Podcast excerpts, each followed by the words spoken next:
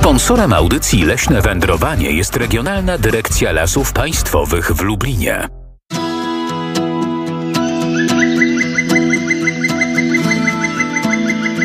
Leśne wędrowanie. Listopadowe i to świąteczne, wyjątkowe leśne wędrowanie. I tak, kiedy nam te listki już opadłe z drzew, jesiennie delikatnie szumią pod stopami, będziemy, drodzy Państwo, odwiedzać takie wyjątkowe miejsca w lasach, które rzeczywiście pokazują nam, jak ważna jest nasza historia, historia Polski. Jarosław Gołofit ten program zrealizuje, a sprzed mikrofonu kłania się Magdalena Lipiec-Jaremek. Mówimy Państwu dzień dobry i mówimy o tym, że Marcin właśnie dzisiaj ustawia na polach, na duktach leśnych, w sadach i nad rzekami, rzeczkami i strumieniami, przy drogach, dróżkach i drożynach małe kapliczki. A przecież tych leśnych kapliczek jest całkiem sporo w całej Regionalnej Dyrekcji Lasów Państwowych w Lublinie, także tych dedykowanych właśnie temu wyjątkowemu dzisiejszemu świętowaniu. Dlatego musimy powrócić na teren Nadleśnictwa Radzeń Podlaski do Leśnictwa Brzozowica. Podchodzimy tak do ładnego miejsca. W 2008 roku kosztem i staraniem naszej dyrekcji nadleśnictwa, nas samych, miejscowej społeczności odnowiliśmy tenże obiekt po to, żeby udostępnić to szerszej społeczności. Notabene, jak ja tu przyszedłem w 1981 roku, to to było wszystko rozwalone. Jedynie stały te kamienie z tą kapliczką, prawda? I to ogrodzenie było takie resztki tego ogrodzenia i w 85 roku tak naprawdę czynem takim można powiedzieć społecznym odbudowaliśmy. No ale od 85 roku do 2000 to minęło 20 par lat. Niestety jest cień, woda i to wszystko znowu się troszkę tak zestarzało. I tak żeśmy to odnowili, tak jak to było faktycznie przed wojną. Tu obok jest ilustracja, która przedstawia jak to było, prawda? O, I także jak Pani porówna ilustrację z wykonanym ogrodzeniem, także zobaczy Pani, że się nie zmieniło nic, tak, poza jednym elementem. Bo tu widzi Pani na fotografii jest dwie żerdzie w tym płotku. Myśmy zrobili trzy, a to tylko dlatego, żeby wzmocnić konstrukcję. Właśnie jest taki tekst nawiązujący do wypadków tych wojennych. Stwórco, szumiały sosny żałobnie. Stwórco, ulituj się nad nami. Las ocal, swój las, wieczysty las.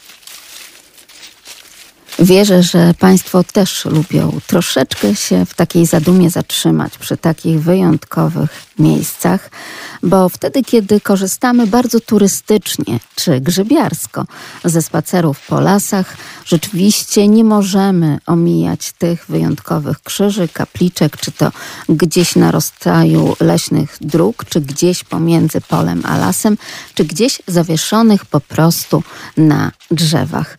To wyjątkowe miejsca, miejsca także poświęcone historii Polski. To, to było, ta górka to było wysokości niżej tego pomnika, szczytu. Potem za jakieś 3 lata, też przy pomocy ludzi, chyba za 40 ludzi tu pracowało, było chyba z 10 koni, nasypaliśmy tenże pomnik, a to od, od, y, usypaliśmy tylko dlatego, tak dlatego, że tak ja miałem wizję, bo nie widziałem, nie widziałem zdjęć sprzed wojny. No ale potem przyjechał pan Trzeciak i przywiózł dokumenty i zgodnie z tymi dokumentami odnowiliśmy tenże pomnik, który tak to wygląda. Ponieważ ten leśniczy był legionisty Piłsudczykiem, zwolennikiem marszałka i w rocznicę po jego śmierci postanowił usypać tenże kopiec ku czci jego pamięci, prawda? I tak to wygląda, gdzie pani ta fotografia na dole, odzwierciedla sytuację z tego roku tuż przed otwarciem. Tak to wyglądało, prawda? To nie było tych drzew, tych buków, dużych dębów, to znaczy czas, prawda? To było, te wały to były obsypane takim łubinem niebieskim. Czasem, jak ja tu przyszedłem, to jeszcze kwitnie. Kwitł, ale teraz już go niestety nie może, za dużo cienia. A teraz już niestety pan Waldemar Czajka odszedł na emeryturę właśnie z tegoż leśnictwa Brzozowica, ale przecież pozostaje tam mieszkańcem tych terenów i kopiec Józefa Piłsudskiego w Rzekowoli Radzyńskiej to jedno z najważniejszych miejsc dla niego i w czasie pracy, ale także teraz jako mieszkańca po prostu tych terenów. Drodzy Państwo, polecamy kopiec Józefa Piłsudskiego w Rzekowoli Radzyńskiej. Zresztą właśnie wtedy Kiedy cała Polska świętuje, to są takie miejsca, w których także gromadzą się ci, którzy przychodzą z biało-czerwonymi flagami i ci, którzy także w zielonych mundurach salutują bohaterom. I taka była brama z takich gałęzi brzozowych zbudowana.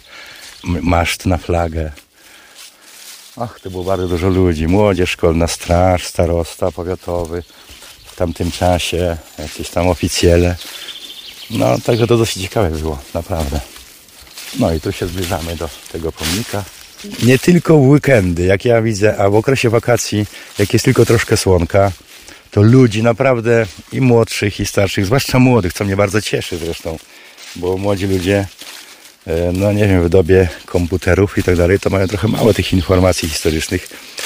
A tutaj, chcąc nie chcąc, bo piękne miejsce powoduje to, że siłą rzeczy spojrzy na, na tablicę, na zdjęcie, przypomni sobie czasy, zapyta tatę albo małe, jak to było, co to było, kto to był pan Piłsudski na przykład, prawda? I ileś tam tej historii do tego młodego człowieka dotrze. Co, jedziemy Piotruś dalej, tak? Idziemy, wędrujemy i oczywiście próbujemy zrozumieć tę historię, która także, tak jak Państwo słyszą w tym poszumie liści, jesiennych liści, jest zapisana. Uroczyste odsłonięcie kopca, właśnie tego wyjątkowego kopca poświęconego marszałkowi Józefowi Piłsudskiemu, odbyło się 12 maja 1936 roku, w pierwszą rocznicę śmierci Józefa Piłsudskiego. Było to swoiste wotum wdzięczności marszałkowi, który wypierając siły carskie zagościł niejako w Rzekowoli w 1915 roku. Na kopcu została umieszczona pamiątkowa tablica, na której zobaczymy odznakę chociażby pierwszej Brygady Legionów Józefa Piłsudskiego. Drodzy Państwo, polecamy zagłębić się czasami w te szczegóły, gdzieś tam delikatnie rozgarnując również te liście, kiedy wędrują Państwo po lasach. To takie namacalne dotknięcie historii. Co roku, jak powiadam, 3 maja, 11 listopada. No, 3 maja wiadomo, z powodów wiadomych, konstytucja pierwsza Polski, a 11 listopada tym bardziej wiadomo. I jak ja mówię, to przyszedłem, to, to po wisiało, a dopiero potem jak do, widziałem do dokumentację, to już przeniesiono po piersie tu, gdzie być powinno, bo tu było. Pierwsze, oryginalne popiersie niestety zostało zdewastowane przez wandali i taki pan leśniczy, w każdym razie on to jakoś przechowywał i jak już mieszkał w Łukowie, był emerytem i przywiózł mi ten oryginał tego opiercia. Popękane to było.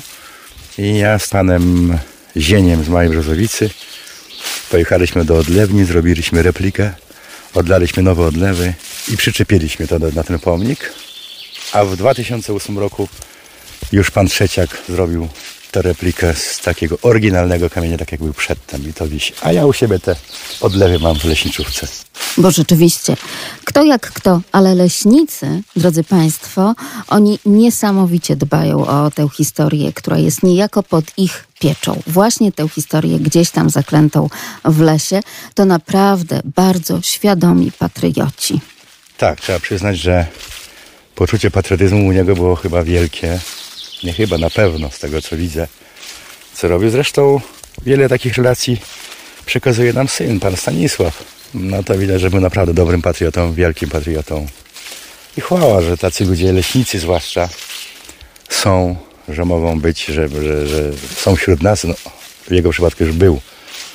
Ale daj Boże, żeby tak większość leśników robiła i postępowała. No to byśmy zostawili dobre świadectwo o, o, o naszej nacji zawodowej. Tak jak Państwo słyszą, ta nacja zawodowa, czyli leśnicy, zresztą już wielokrotnie dali takie świadectwo. Także tutaj, w naszym programie podczas leśnego wędrowania, czy też leśnego lata, że naprawdę nie pozostawiają samemu sobie tych wszystkich krzyży, niektórych pochylonych, niektóre gdzieś tam zapomniane, kto wie, przez mieszkańców, ale jednak oni pamiętają, starają się dotrzeć do świadków historii, starają się także, aby te wszystkie żywe pomniki, pomniki historyczne były w jak najlepszym stanie po to, żebyśmy my wspólnie mogli, tak jak dzisiaj, świętować. To jest typowy orzeł legionowy. To się zawiązała taka organizacja u nas w Brzozowicy. E, po stanie wojennym, wiadomo, to była moda na takie różnego rodzaju organizacje. Solidarność RI i postanowili ufundować taki krzyż legionowy. Na początku był utypiony właśnie tu na miejscu, na górze tego pomnika. Nie, był, nie powinien być tutaj, bo wiadomo, oryginału nie powinno się przebudowywać. W związku z tym, jak, powstawał, jak powstawała przebudowa tego kopca, to postanowiono, że na tym odrębnym kamieniu ten, tego orła legionowego się powiesi. No bo to też kawałek historii, prawda? Ktoś tam próbował działać, w dobrej wierze oczywiście. I rzeczywiście te wszystkie kawałki historii próbujemy gdzieś tak złożyć w jedną wielką mapę Polski. Mapę Polski taką dedykowaną leśnikom, tym wszystkim, którzy walczyli także o naszą niepodległość i także tym szlakiem będziemy dzisiaj wędrować. 801 50 10 22, także 81 743 7383 i jak zawsze kontakt z naszą redakcją lasmałpka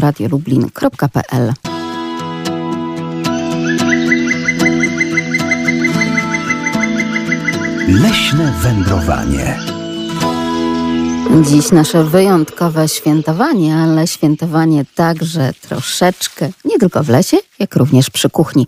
Obok świętego sięgnijmy do legendy, opowieści z nad stołu i z kniei.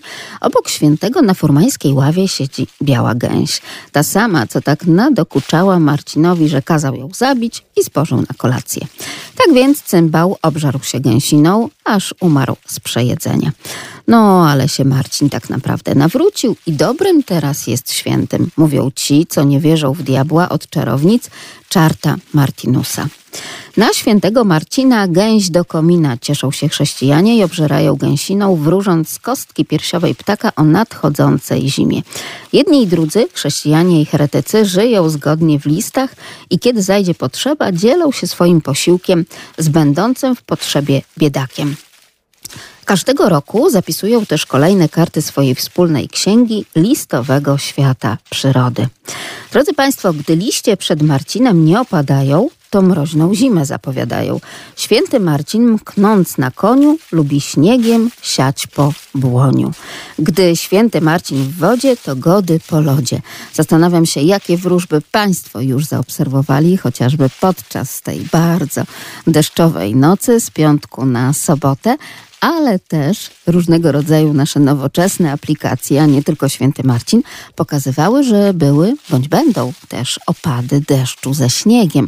Czy to się ziści przy tak wyjątkowo ciepłej mimo wszystko jesieni? W przyrodzie naprawdę niewiele wiemy i tej pokory uczymy się od leśników, jak chociażby niesamowitej pokory przyrodniczej uczymy się na przykład na terenie Nadleśnictwa Parczew, gdzie mogą Państwo podziwiać niezwykły krzywy las. Pani redaktor, no jest to pewien ewenement przyrodniczy, dlatego że od dawna, jak pracuję już ponad 40 lat w lasach państwowych, to nie spotkałem tak wielu drzew, które by były tak pokrzywione, tak powyginane i tworzyły taką niezwykłą atmosferę, która zachwyca nawet mało wrażliwe osoby. Ta inność tego lasu no, jest dodatkową wartością. Jest wartością taką, która gubi się ta monotonia normalnych lasów z prostymi strzałami. Natomiast tu doceniamy że las jest na, na wydmie, doceniamy, że utrzymuje się to środowisko i siedlisko i cieszymy się z tych krzywizn, bo one no, mówią o jakiejś zagadce, o jakiejś ciekawości. Pojawia się jakaś ciekawość, dlaczego tak się tutaj to, ten las wyrósł, dlaczego jest taki krzywy. I oprócz tego jest przyjemność odkrywania różnorodnych krzywizn czy, czy pędów, które, które w jakiś sposób zostały zdeformowane i teraz nas zachwycają swoją krzywizną, bo podobno krzywe jest piękne. Dlatego warto poszukać takich nieoczywistych, chociażby krzywizn gdzieś tam w przyrodzie. Listopad jest ostatnim miesiącem jesieni. W fenologii polskiej nazywanej oczywiście tak zwaną późną już jesienią. Miesiąc chłodny i wilgotny z częstymi opadami deszczu i śniegu. Przyroda w tym czasie gotuje się niejako do snu zimowego. Czy tak też będzie podczas tegorocznego listopada 2023 roku?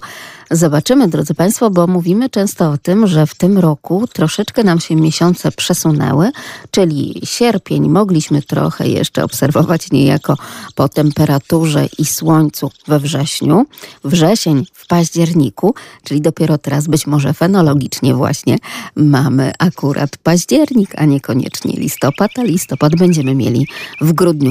Zobaczymy, jak to wszystko jest i będzie, ale przyjrzyjmy się także tym niesamowitym kolorom jesieni, w tym także żółtym nawłociom. Niestety coraz częściej niejako zaśmiecającym, bo tak też mówią przyrodnicy i botanicy, nasze lasy i nasze tereny tuż przy lasach i generalnie cały jakoś tak krajobraz polski. Kiedy przemierza się gdzieś na granicy późnego lata i jesieni Polskę na przykład pociągiem, to zastanawiam się, czy Państwo też to zauważyli. Okazuje się, że ten żółty, taki dominujący, czy też żółtawo-pomarańczowawy, delikatnie kolor na włoci po prostu aż nas przesyca. Niestety jest na Włoci tyle dookoła, że, że nie można tego zaobserwować w tym momencie. Nie wiem, jak, jak, jak sobie kiedyś poradzimy z tą nawłocią. No, przede wszystkim jest to roślina na tyle ekspansywna, że eliminuje nasze rodzime gatunki roślin złożonych, które kwitną tak samo w okresie y, sierpnia i września baza nasienna, którą na wytworze jest bardzo bogata. No i zajmuje po prostu tereny, które do tej pory były, były zajęte przez no, nasze rodzime gatunki, bo oczywiście mówimy o tej nawocie później w tym momencie. No zdecydowanie się różnią, zupełnie są odmienne. Te gatunki amerykańskie chyba są e, bardzo drobnokwiatowe, natomiast e, na Włoć ta nasza rodzima ma duże kwiaty, także jest łatwa do, do identyfikacji. Ciężko mi mówić w tym momencie, czy jest łatwa, czy jest niełatwa, bo, bo niektórzy nie są w stanie rozpoznać mlecza od niszka lekarskiego, więc mówimy o rozpoznawaniu na Włoci, no to jako wyższa szkoła jazdy, no ale ale jest do rozpoznania naprawdę bardzo prosto. Wystarczy mieć klucz. Aplikacji? No, aplikacji, bardzo dobrze. To jest bardzo dobry pomysł mieć aplikację. Natomiast ja zdecydowanie jestem zwolennikiem mimo wszystko książek, kluczy albo książek z obrazkami, bo tak naprawdę aplikacje są zdradzieckie i myślę, że nie rozpoznają tych dwóch gatunków nawłoci yy, amerykańskich od siebie. Oczywiście to nie ma chyba znaczenia, natomiast no, no mylą się. Zastępca Nadleśniczego Nadleśnictwa Parczew, pan Piotr Pniak, poleca Państwu korzystanie także z tych nowoczesnych, nowatorskich metod, choć lekkie zastrzeżenie, jak to w internecie bywa, drodzy Państwo, niby wszystko jest dobrze, a czasami niekoniecznie, więc proszę być ostrożnym, także sięgać chociażby do książek i broszur, które również od Regionalnej Dyrekcji Lasów Państwowych mamy dla Państwa. Leśne wędrowanie z Radiem Lublin. A w naszym leśnym wędrowaniu także leśne świętowanie i tak jak głosy Państwa z całego regionu do nas spływają, wszędzie też Państwo szykują się na to świętowanie, choć pora jeszcze dość wczesna, bo jeszcze 7 minut e, pozostało nam do godziny 8. Halo, halo, dzień dobry Panie Pawle. Dzień dobry. Państwo też się przygotowują już do świętowania. Gdzie odbędzie tak, się to? Y, no, pierwsza, y, początek y, w kościele, uroczysta taka msza i różne tego typu informacje, występy młodzieży. Potem msza i przemarsz pod pomnik Piłsudskiego w Bychawie, jak co roku. Może nie będzie to aż tak jak w Lublinie, ale jak na taką miejscowość jak Bychawa na pewno to będzie uroczyście. Proszę tak nie mówić, że może to nie będzie aż tak jak w Lublinie. Ja rozumiem, że no stolica... Może nie, może, może nie będzie tyle ludzi, o to mi chodziło. Bo wiadomo, Lublin jest sporo większy, ale jednak Bychawa też ma swoje tradycje pod tym względem. Oczywiście, że tak. Właśnie to też jest bardzo cenne. I muszę Państwu powiedzieć, że kiedy miałam kiedyś szansę e, uczestniczyć w uroczystościach właśnie e, tam na terenie Leśnictwa Brzozowica, przy samym kopcu marszałka Józefa Piłsudskiego, to to, że zebrała się cała społeczność i nawet jeżeli można było ich ustawić, nie wiem, równiutko w pary i policzyć, to jednak liczy się ta wspólnotowość. To, że właśnie wtedy wszyscy mieszkańcy okolic, ale też i tych miejscowości chcą pojawić się razem i to jest chyba takie najcenniejsze. Wiadomo, że stolica województwa zobowiązuje, ale to, że państwo patriotycznie także świętują w swoich mniejszych i większych miejscowościach w całym naszym regionie, to chyba jest takie najbardziej cenne, bo to są te nasze małe ojczyzny. Zgodzi się pan z tym, prawda? Oczywiście. Dlatego y, ten, y, to była taka akcja masztów niepodległościowych i to też jest ważne. Y, Wciąganie flagi na maszt, y, hymn. Jak najbardziej. Przecież o 12 ma być y, ogólnopolskie śpiewanie hymnu, tak? Panie Pawle i drodzy radiosłuchacze, ja już Państwa zapraszam na to nasze wspólne odśpiewanie. Będę miała przyjemność zaprosić Państwa właśnie do tego wspólnego odśpiewania hymnu na antenie Polskiego Radia Lublin, powiedzieć te znamienne słowa do hymnu dosłownie na kilkanaście sekund przed godziną 12 i wtedy razem, wspólnie, oczywiście w wiadomej pozycji na baczność, będziemy tutaj odśpiewywać hymn także na antenie Polskiego Radia Lublin i też gorąco Państwa do tego zachęcam. A wczoraj tak naprawdę wszystkie szkoły całego naszego regionu, jak i całej Polski o godzinie 11.11 również na swoich korytarzach szkolnych odśpiewywały i w salach gimnastycznych, a niektórzy nawet przed budynkami szkół. Także ten hymn z pełnym namaszczeniem i odpowiedzialnością za te słowa. I to chyba też jest bardzo ważne i cenne, prawda? No to właśnie od dyrektorów zależy, y, od, od takiego wewnętrznego, y, jak to mówią, trady, y, no, tradycja przekazywana przez Otóż to, dyrektorzy, y, nauczyciele, odpowiedzialnym. wychowawcy. Tak, tak. No i od nas dorosłych generalnie, no bo wiadomo, że to my wychowujemy no, te przyszłe. młodzież będzie wiedziała, czy dzieci, jak rodzice w domu nie powiedzą o tym. Otóż to. I proszę pamiętać o zawieszeniu także tej biało-czerwonej gdzieś tam na naszych balkonach, w oknach i tak dalej, po to, żeby tak naprawdę dawać świadectwo patriotyzmu również podczas tego wyjątkowego święta. Bardzo dziękuję i dobrego świętowania w Bychawie życzę, Ja dobrego. Pawle. Dziękuję pięknie, pozdrawiam. Ja. A jeśli chodzi o powiewające flagi, te biało-czerwone, to tak naprawdę leśniczówki, jak i budynki nadleśnictw są chyba najlepszymi przykładami właśnie takiego rodzimego, prawdziwego patriotyzmu. Tam tych flag naprawdę nie brakuje.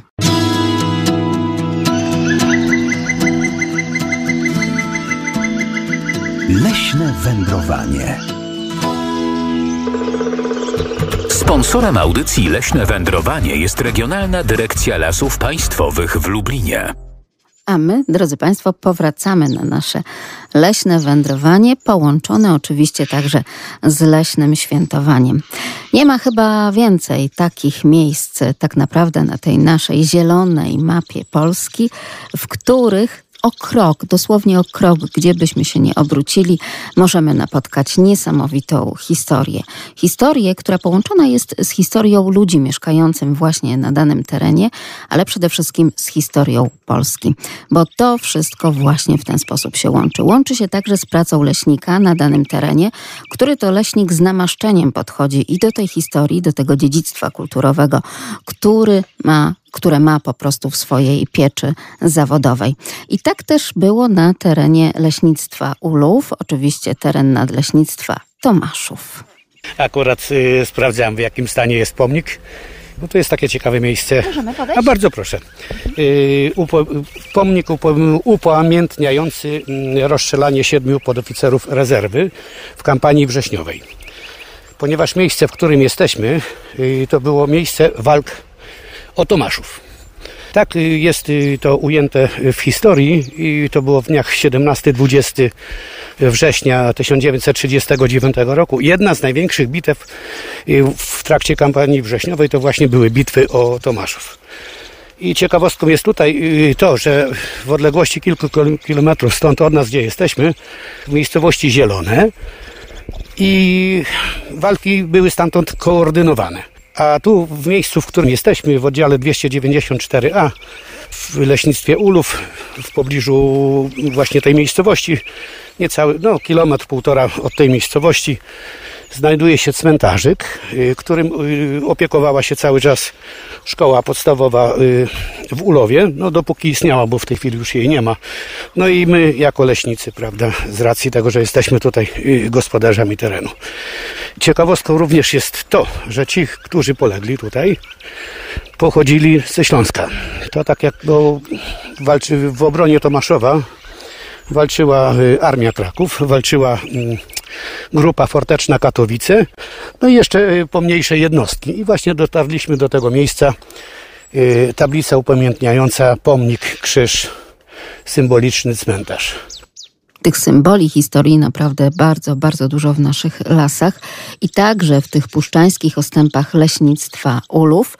I okazuje się, że pomimo iż jest to miejsce, w którym pan leśniczy leśnictwa Ulów przebywa z racji swojej pracy zawodowej non-stop, to jednak bywają takie momenty, kiedy także nad taką leśną mogiłą pojawia się wzruszenie. A jeszcze ciekawsze jest to, że y, lat temu, 70. rocznicę wybuchu y, II wojny światowej, był y, organizowany przez samorząd Tomaszowa, gminy tomaszowskie, gminy Tarnawatka i okoliczne, prawda, wszelkie inne organizacje. Rajd, taki pieszokonny, po miejscach właśnie upamiętniających wydarzenia tamtego okresu.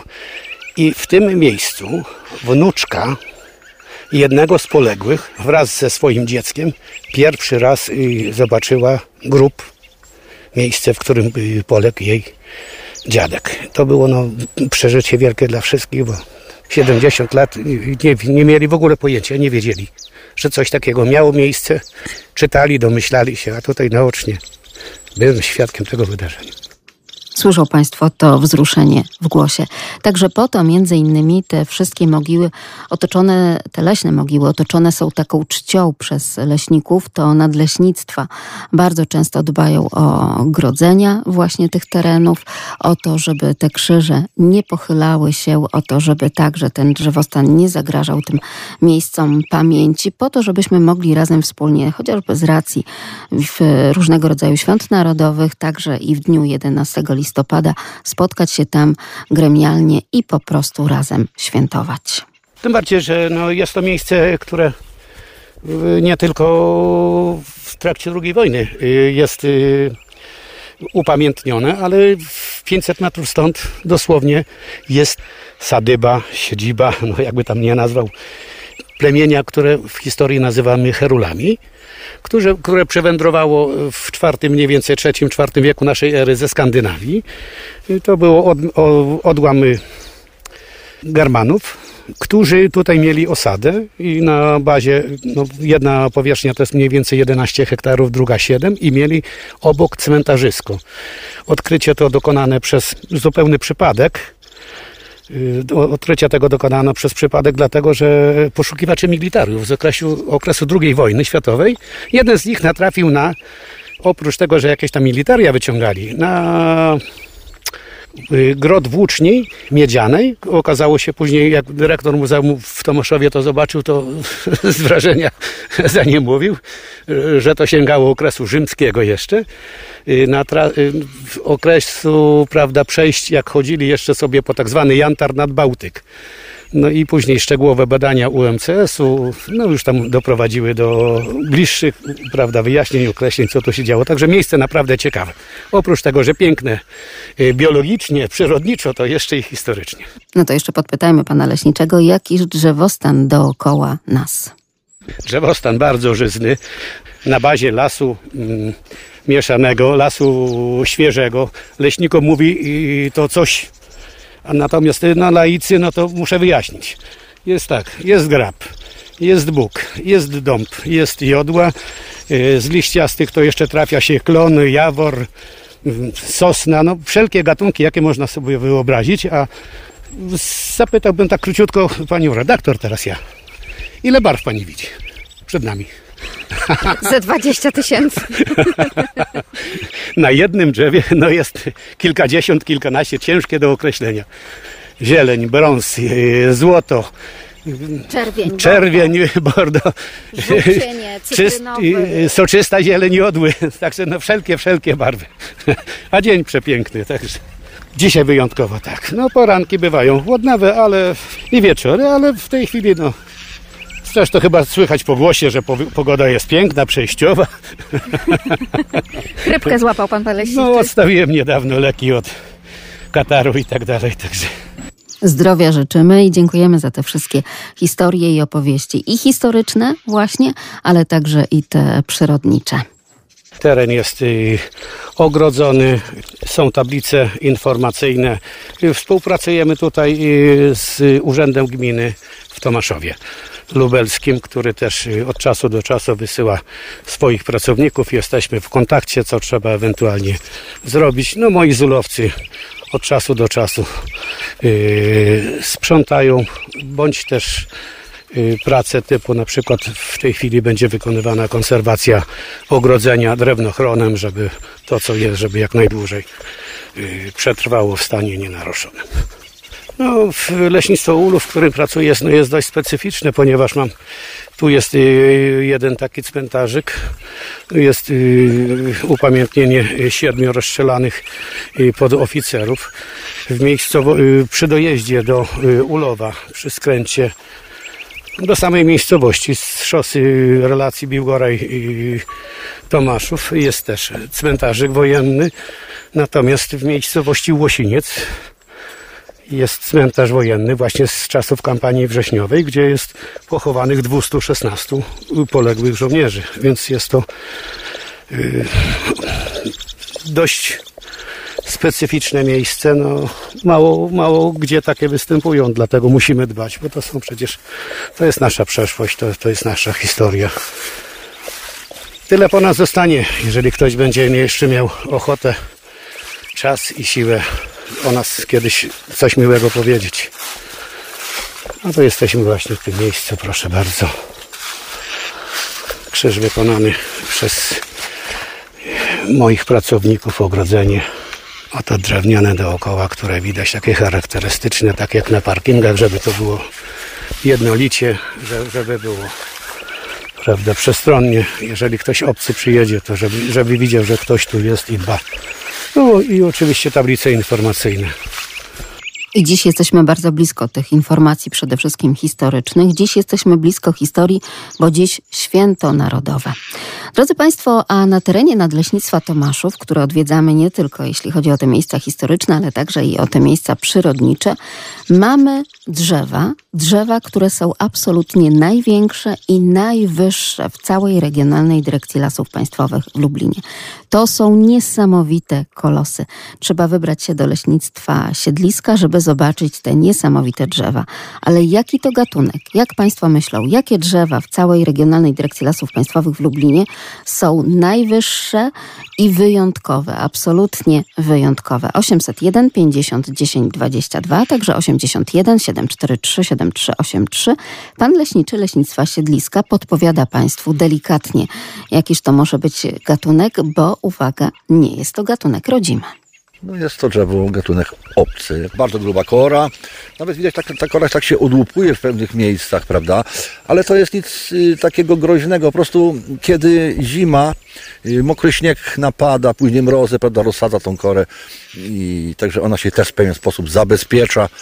No i chroni siebie przed tymi mrozami, żeby nie było później pęknięć w drewnie, w tym drewnie. Rzeczywiście wygląda to niesamowicie, bo nie możemy tak nawet dłonią pogłaskać tego pnia drzewa, ponieważ no wszędzie tak jakby cząstki tej kory e, powstają niejako i troszeczkę się zawijają w takie małe loczki. Leśniczy Leśnictwa Siedliska, pan Bogusław Łyszczarz jeszcze nam mówi o tym, że skoro jest to drzewo iglaste, a ta kolejna podpowiedź, no to też ma szyszki. Tak, oczywiście ma szyszki, tylko w tym roku akurat tutaj nie widać jeszcze. Nie, są, są, są szyszki, tak. Widać, bo tak, tak, tak. Oczywiście w środku są nasionka. Także my też, jak tam naszemu koledze szkółkarzowi potrzebne są nasiona Daglezji, to też zbieramy te szyszki i oddajemy jemu te szyszki, on tam hoduje Drodzy Państwo, i to jest taki gatunek, który w górach skalistych, skąd właśnie pochodzi, e, rośnie niesamowicie wysoko, ale jeśli chodzi o polskie, w tym także europejskie warunki, to też całkiem nieźle ta, e, właśnie to drzewo się e, przyjęło i okazuje się, że właśnie na terenie leśnictwa Siedliska ma się bardzo, bardzo dobrze. Tam zyskała bardzo podobny i podatny grunt na to, żeby wzrastać jak najwyżej i pan leśniczy tegoż miejsca, czyli leśnictwa Siedliska bardzo się cieszy, że akurat pomimo iż nie jest to gatunek leśny rodzimy, nasz polski tutaj, to wygląda niesamowicie. I drodzy Państwo, te drzewa, o których teraz mówimy, zostały posadzone tuż przed odzyskaniem przez Polskę niepodległości. Spoglądamy na nie hen, hen wysoko i zastanawiamy się, jakiż to gatunek. Jest to taki dość nieoczywisty gatunek w naszych lasach. 81 743 7383. Leśne wędrowanie z Radiem Lublin. Czy chodzi o modrzew, czy chodzi być może o limbę, a może to, y, drodzy Państwo, na przykład sekwoja. Nie wiem, nie wiem, czy udaje się tak naprawdę Państwu rozwiązywać te nasze zagadki przyrodnicze wtedy, kiedy mówimy o takich rzeczach niekoniecznie oczywistych, związanych z naszymi lasami. Tak też jest w tym przypadku, drodzy Państwo. Na szczęście honor radiosłuchaczy uratuje wieżę. Pan Adam z Bełżca. Dzień dobry. Dzień dobry. To jest sosna Daglezja. Tak jest. To jest Daglezja. A tak e, os osobiście to znam leśniczego Bogdana. tak. No i jeżeli pan jest z tamtych terenów, to łatwiej panu wskazać właśnie tę daglezję, daglezję zieloną. Monumentalne drzewa, prawda? Tak. I jeszcze taka ciekawostka. Jako materiał jest lżejsza od zwykłej sosny. Tak, od tej naszej polskiej, prawda? Tak, jest lżejsza. Ale ale też w polskich warunkach gatunek ten osiąga naprawdę takie rekordowe przyrosty masy tego dość cennego drewna i zapach. Nie wiem, czy panu zdarzyło się e, poczuć ten taki zapach, e, przypomina cytrusy, pomarańcze. Tak, to... Będąc na polowaniu spotykało się to. Tak, i rzeczywiście tak też pachną te gałązki i tak też pachnie. Razy na, na polowania z myśliwymi drewno. To prawda. Rzeczywiście, naprawdę wtedy, kiedy wędrujemy po tych lasach, jeśli chodzi o lasy tomaszowskie, zwłaszcza tutaj leśnictwo siedliska, kiedy napotykamy na tak monumentalne drzewa, to robi to na nas piorunujące wrażenie. Można gdzieś tak y, zrobić ze dwa, trzy kroki w tył, spojrzeć do góry i po prostu widzi się coś niesamowitego. Pan leśniczy podkreślał, że to są absolutnie najwyższe drzewa, właśnie te, które mają ponad 100 lat. Te daglezje to najwyższe drzewa w całej Regionalnej Dyrekcji Lasów Państwowych w Lublinie. Proszę powiedzieć, jak u Pana przygotowania do świętowania? To znaczy, u nas będzie msza o 11.30 do 12.30. Potem procesja z kościoła do tu koło kaplicy jest y, pomnik, znaczy pomnik, taka tablica upamiętniająca y, jak był wtedy, nie wiem w którym to roku dokładnie, Piłsudski był i na to pamiątkę jest tablica i tu będzie podniesienie flagi, odśpiewanie hymnu, no i przemówienia. No, bo byłem rozmawiałem z wójtem i w ogóle tu jest afik na, na tablicy przy krzyżówce co będzie tam dzisiaj. Czyli pięknie będzie, panie Adamie. A skoro rozmawiał pan z wójtem, no to informacje ma pan z pierwszej ręki, jeśli, jeśli chodzi o administrację, więc dobrego świętowania państwu życzymy. Bardzo pięknie dziękuję, panie Adamie. Dziękuję wybieram bardzo. Się, wybieram się. To bardzo dobrze. My też się wybieramy na to nasze lubelskie świętowanie, a przy okazji zapraszamy Państwa także na radiowe świętowanie, chociażby o godzinie 11. Jeszcze dzisiaj się spotkamy, drodzy Państwo. Powróćmy w takim razie do leśnictwa Siedliska. Pan leśniczy Bogusław Łyszczarz jeszcze nigdy wcześniej nie zabrał mnie akurat w ten teren i podczas tegorocznej jesieni spoglądanie na te niesamowite daglezje, które tak pięknie prezentują się, drodzy Państwo, Państwo, na tle e, tych buczyn karpackich właśnie na terenie Nadleśnictwa Tomaszów, to było niesamowite wrażenie. Mamy takie daglezje jeszcze większe od tych, tak dwa razy i wyższe. Nawet dwa gatunki daglezji to są uznane za drzewa doborowe. No nie wiem, czy na terenie naszej dyrekcji są takie drzewa doborowe daglezjowe, ale tutaj, kiedy tu pracował Roman Gessing, to wprowadzał wiele gatunków, robił takie przebudowę drzewostanów i wprowadzał sosnę czarną, sosnę wejmutkę, wprowadzał dęba bezszepułkowego, iglicję trójcierniową, no i bardzo dużo wprowadził daglezji. Także te daglezje po Romanie Gesingiem tu pozostałe, no i teraz pięknie wyglądają. Oczywiście my jeszcze też wprowadzamy daglezję i sadzimy ją, chociaż był taki okres, że nie można było tego gatunku, tym gatunkiem odnawiać, bo to gatunek obcy, ale naprawdę na tym terenie, na terenie tego leśnictwa siedliska, ta zaglezja wspaniale sobie tu radzi, wspaniale rośnie. No i myślę, na hektarze to jest, to jest naprawdę bardzo duża masa tego drewna, ponad 1000 metrów sześciennych. To jest drewno las, oczywiście. Zresztą, jak no tutaj akurat te igły są wysoko, nie, no nie, nie sięgniemy. No szkoda, że nie byliśmy gdzieś tam bli wcześniej bliżej, to można by było tą gałązkę oderwać. Po prostu ma wspaniały zapach, taki żywiczny, taki nie tylko żywiczny, taki jakby pomarańczy czuć zapach. No coś pięknego. Ja w lecie pamiętam, jak yy, rusza wegetacja i te gałązki gdzieś tam się odłamie, no to zapach nie z tej ziemi. Tylko w tych warunkach i przy tych daglezjach przebywać. Nie trzeba raju. Rzeczywiście to raj, absolutny raj, wtedy kiedy możemy wdychać te niesamowite e, olejki eteryczne, tym razem z daglezji zielonej. Drodzy Państwo, to lepszych perfum naprawdę ostatnio nie wyczułam. Dzień dobry Panie Marianie. Dzień dobry, dzień dobry. Jeszcze tak w nawiązaniu do daglezji, y, olejków e, i, te, i tak dalej, y, eterycznych. Y,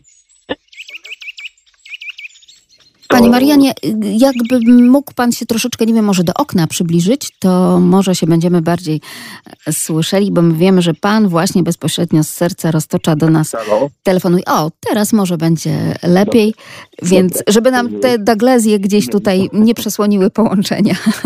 Bo, bo, bo akurat jest, jeszcze jestem przy oknie, także wywiad działa, że tak powiem.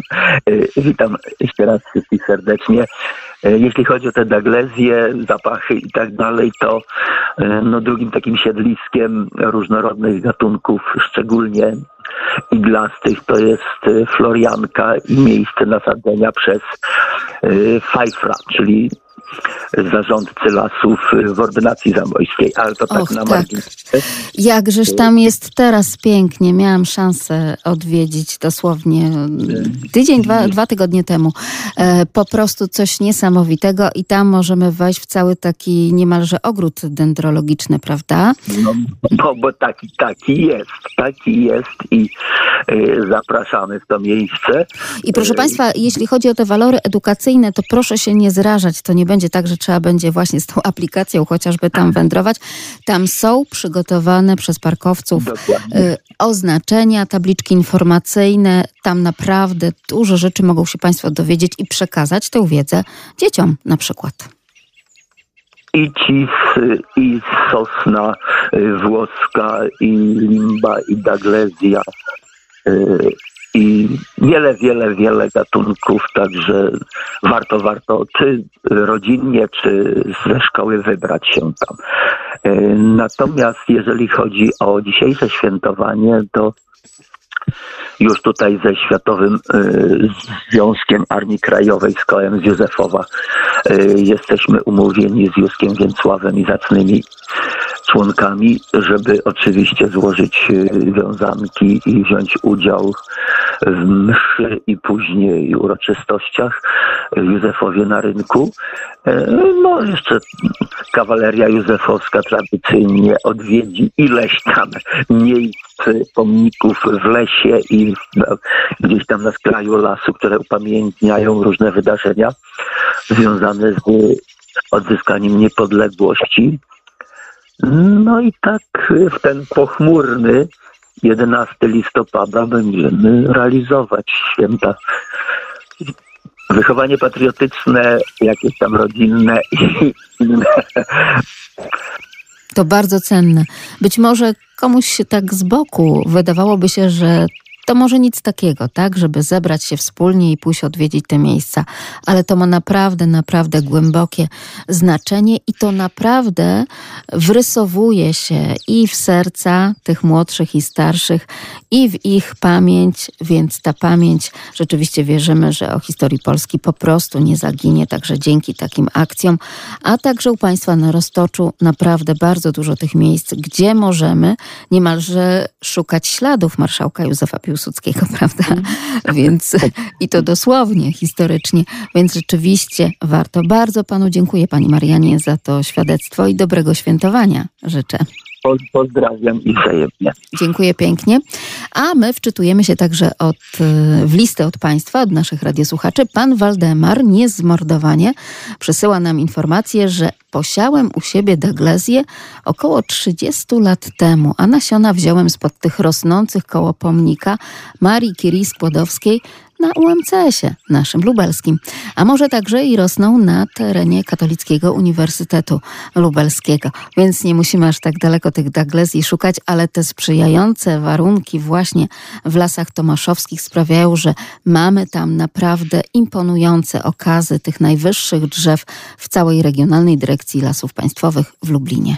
Ja gwarantuję, Możemy to zmierzyć i porównać z innymi drzewostanami, choćby nawet jodłowymi. No na pewno tam gdzieś są jodły, takiej zaglezy nigdzie nie ma. Nie wiem, czy... Chociaż powiem Państwu taką historię. Kiedyś przebywałem na wyjeździe służbowym yy, w okolicach, chyba było gdzieś tam Olsztyna. I tam, pamiętam, leżała deska, yy, która była wpisana w Księgę Rekordów Guinnessa 33,5 metra chyba miała, czy 33,4, już nie pamiętam dokładnie, ale coś takiego było. No i oczywiście nie było zapisane jaki to gatunek, bo chcieli się zapewne, nie chcieli, żeby ktoś ich przebił, więc ja tylko poszedłem jako leśnik, myślę, a to jest Daglezja. No i pytam tych panów, no tak, Daglezja. No to proszę Państwa, 33,4. To co ja myślę, że ta Daglezja to pobije rekord i co grubo, grubo, dużo więcej, jakby taką deskę. Mówili, że tą tą deskę, która była do księgi rekordów Guinnessa, to po prostu ręcznie przecierali taką piłą, tak zwaną, kiedyś nazwali na straczka, czyli moja twoja, wzdłuż, wzdłuż, wzdłuż, wzdłuż, no i sobie takie coś zrobili. Ja myślę, że przyjdzie czas i my u nas też, tych Daglezja, kiedyś tam to jedno drzewo wiatr wywróci, bo przecież szkoda by to było wycinać, gdzieś tam na jakieś, nie wiem, y, sprzedawać, po prostu niech tutaj te Daglezje rosną, będziemy one, o nie dbać, jak niech będą oczkiem w głowie dla pokoleń pokazać, sfilmować, zdjęcia porobić, że takie piękne drzewa daglezjowe u nas tutaj w leśnictwie siedliska występują. A mówi to leśniczy tego terenu, pan Bogusław Łyszczarz i podkreśla, że to są daglezje, które tak naprawdę wzrastają w niepodległości Polski od tych ponad 100 lat.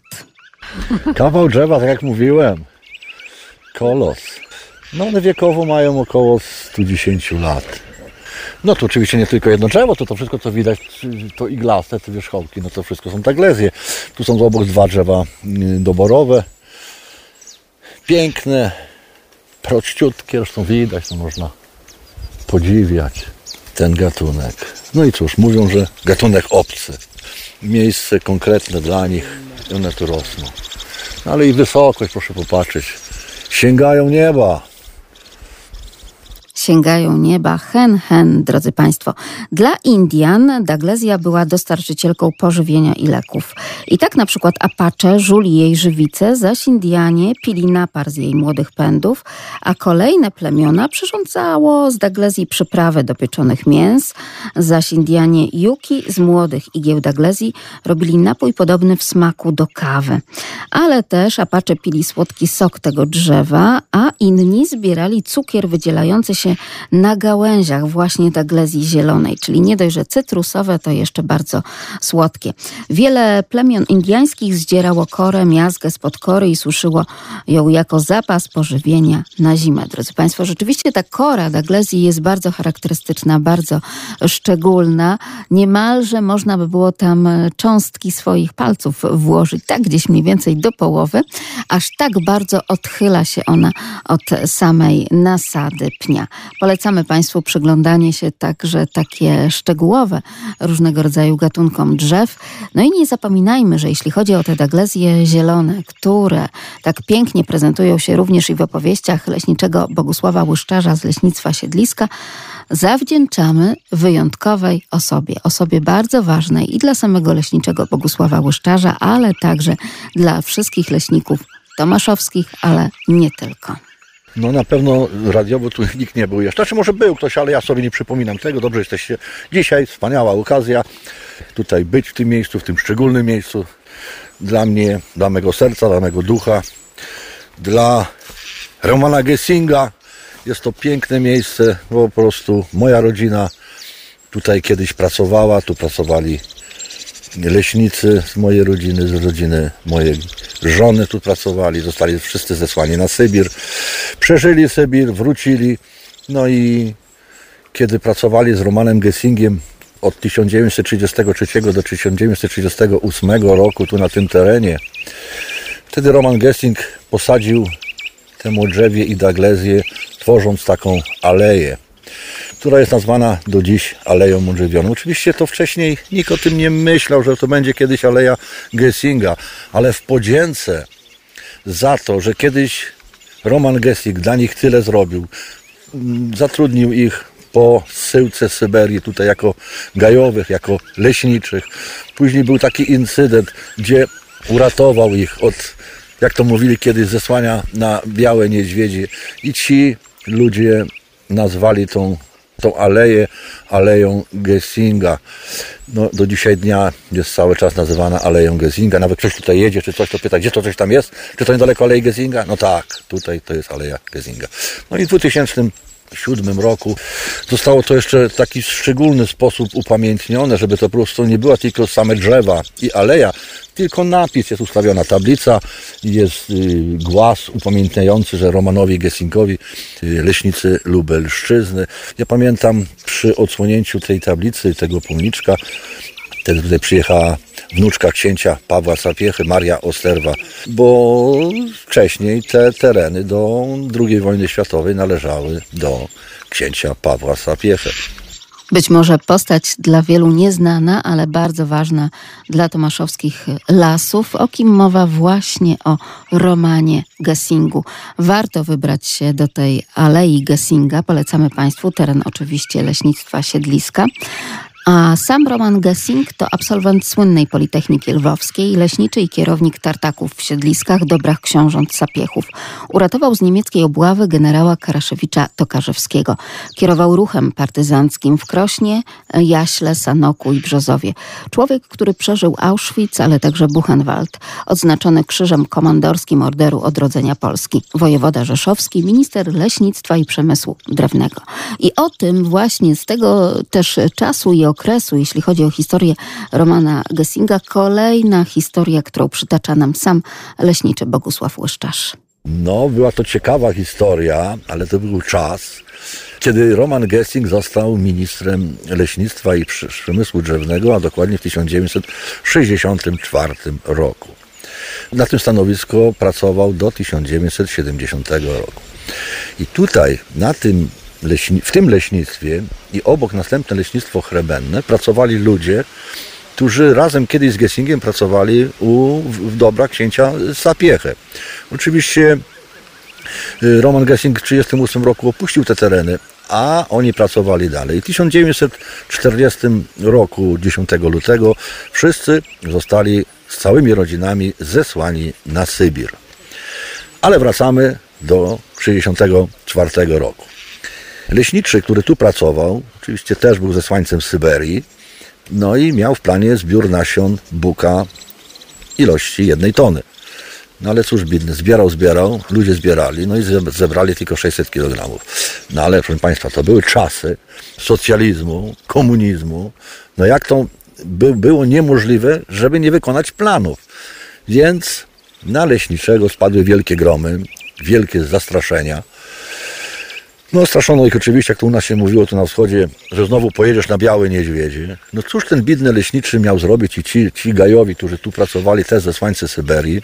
Więc krótka decyzja, rozmowa, więc trzeba co zrobić? Zadzwonić do naszego Romka, który jest ministrem, który tu kiedyś pracował. Może on nam pomoże.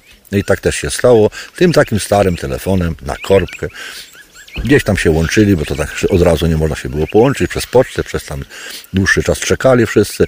W końcu zadzwonili, porozmawiali, przedstawili całą sprawę, jak ta sprawa wygląda, że są zastraszani, że chcą, że chcą ich dalej wywieźć na Syberię. Wtedy minister Gessing porozmawiał z nimi z uśmiechem na twarzy, pocieszył ich i mówi: Chłopcy, koledzy moi kochani, nie bójcie się niczego. Wszystko będzie w porządku, ja wam gwarantuję. Idźcie spokojnie spać, a wszystko się wyjaśni. I też tak się stało. Otóż na drugi dzień rano do leśniczówki pukanie do drzwi. No, jeszcze bardzo wczesna pora, nikt jeszcze nie pracował w lesie wtedy od tej godziny. No, leśniczy w strachu stał, cały roztrzęsiony. Myśli, pewnie przyjechali i zabiorą go znowu z całą rodziną na Syberii. Otwiera drzwi, a w drzwiach stoi pan nadleśniczy i pan dyrektor. I mówią, a po coś ty dzwonił? Nie trzeba było dzwonić. To my byśmy to załatwili, to wiesz, tak, tak w nerwach, my trochę powiedzieli coś tamto. No, leśniczy nic się nie odzywał. No cóż miał mówić? No wiadomo, to był duży dystans taki między prawda, ministrem a takim gajowym czy leśniczym. Ale Roman Gessing oczywiście tutaj przyjeżdżał bardzo często, odwiedzał te tereny, gdzie tu pracował, gdzie prowadzał te gatunki, odwiedzał tych kolegów, spotykali się, gawędzili, wspominali dawne czasy. No i któregoś pięknego dnia przyjechał Roman Gessing, minister, no i zaczął opowiadać, jak odbyła się ta rozmowa. No i mówi, że zadzwonił i pyta się, czy na terenie tego leśnictwa siedliska występują myszy. No to więc pan nadleśniczy mówi, oczywiście. Mówi, panie ministrze, u nas tyle tego jest no tak, no oczywiście, że mogą zjeść myszy. No to widzi pan, po co tyle tego szumu było? Więc te 400 kg zjadły myszy. No i tak coś to wszystko się bardzo ładnie skończyło. Wszyscy byli ucieszeni, zadowoleni. No i od tamtej pory tutaj ci leśnicy żyli jak u Pana Boga za piecem. Nikt ich tu nie ruszał, nikt ich tu nie tykał, nikt ich tu nie straszył, niczym, nawet białymi niedźwiedziami, ani nigdzie. Jeszcze tylko jedno dodam, że 1961 roku te tereny były tu opustoszałe, bo to były tereny mm, objęte akcją Wisła. I wszędzie koła łowieckie gdzieś tam dzierżawiły swoje tereny. A tutaj nie. I w 1961 roku Roman Gessing, na wniosek generała Berlinga, Roman Gessing wydzierżawia ten teren, ale tak to wtedy było. I te tereny łowieckie do dzisiejszego dnia należą do koła łowieckiego Hermes siedzibą w Warszawie. Drodzy Państwo, i tak oto pan leśniczy Bogusław Łyszczarz z Leśnictwa Siedliska przytacza tę historię, tytułując ją Jak to było, jak myszy leśników uratowały. Ale generalnie to przecież uratował tych leśników i leśniczych Roman Gessing. Roman Gessing i Lasy Tomaszowskie, które noszą jeszcze ślad ręki tego znakomitego leśnika i administratora lasów, a dzisiejszych leśnic Siedliska i Potoki. Na rowerowej ścieżce edukacyjnej Chrebenne Siedliska na szczycie góry stoją właśnie jeszcze modrzewie i daglezje wśród bukowych lasów sadzone ręką Romana Gessinga. Te właśnie iglaste drzewa tworzą tę aleję, o której dzisiaj mówimy, zaprojektowaną i posadzoną pod nadzorem inżyniera Gessinga podczas jego pracy w majątku Sapiechów. I sama aleja często jest właśnie nazywana Aleją Gessinga.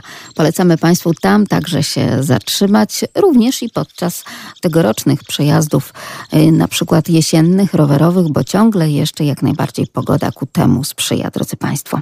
Pan leśniczy Bogusław Łyszczarz y, przekazuje nam dzisiaj takie historyczne opowieści, przekazuje nam garść historii i spotkania z historią niejako, ale ma też przecież spotkania w swoim leśnictwie nie tylko z historią, ale i ze zwierzyną.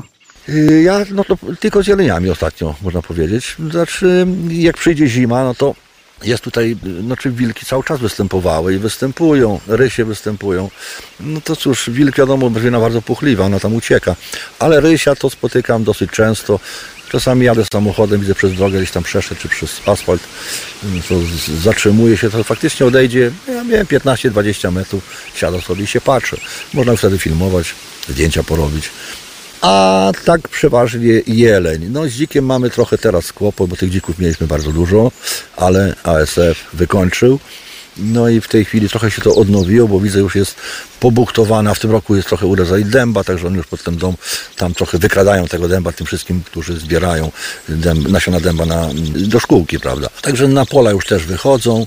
No sarny, sarna jest też yy, zdziesiątkowana, ale ze względu na występowanie wilka i rysia. No bo ryś to ma taką zasadę, że jeżeli on tam sarnę gdzieś dorwie, no to on cały ją nie zje, prawda? Tylko, jak to można powiedzieć, ćwiartuje ją. Zabiera kawałek, chowa, no i później wraca po nią.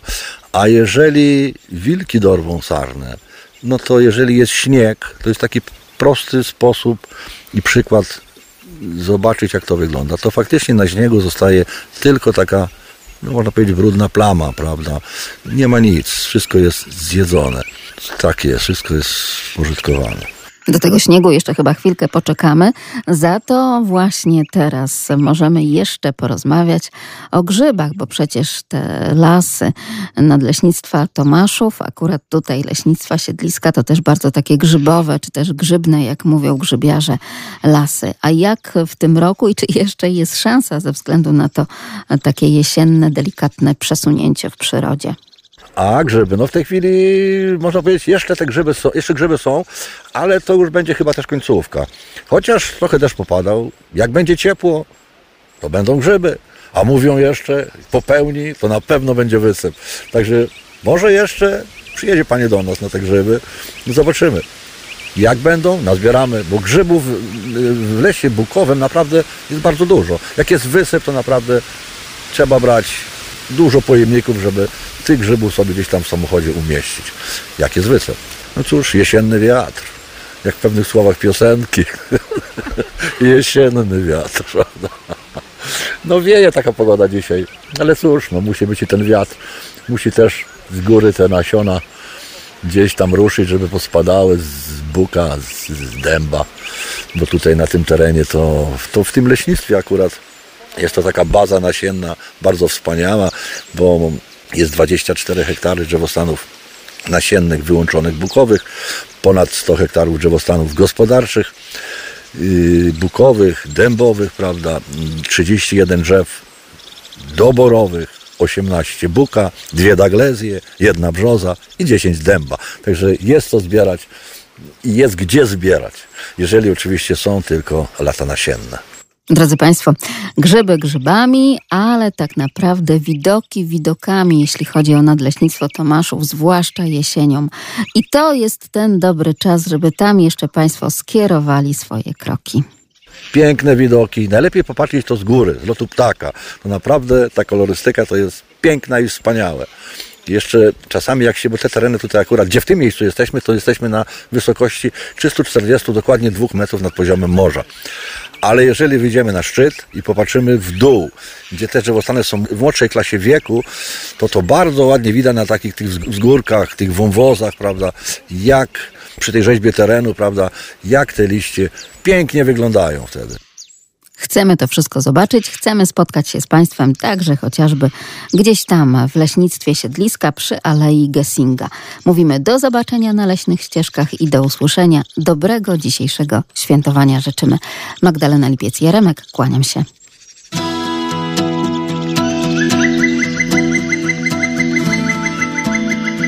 Leśne wędrowanie. Sponsorem audycji Leśne Wędrowanie jest Regionalna Dyrekcja Lasów Państwowych w Lublinie.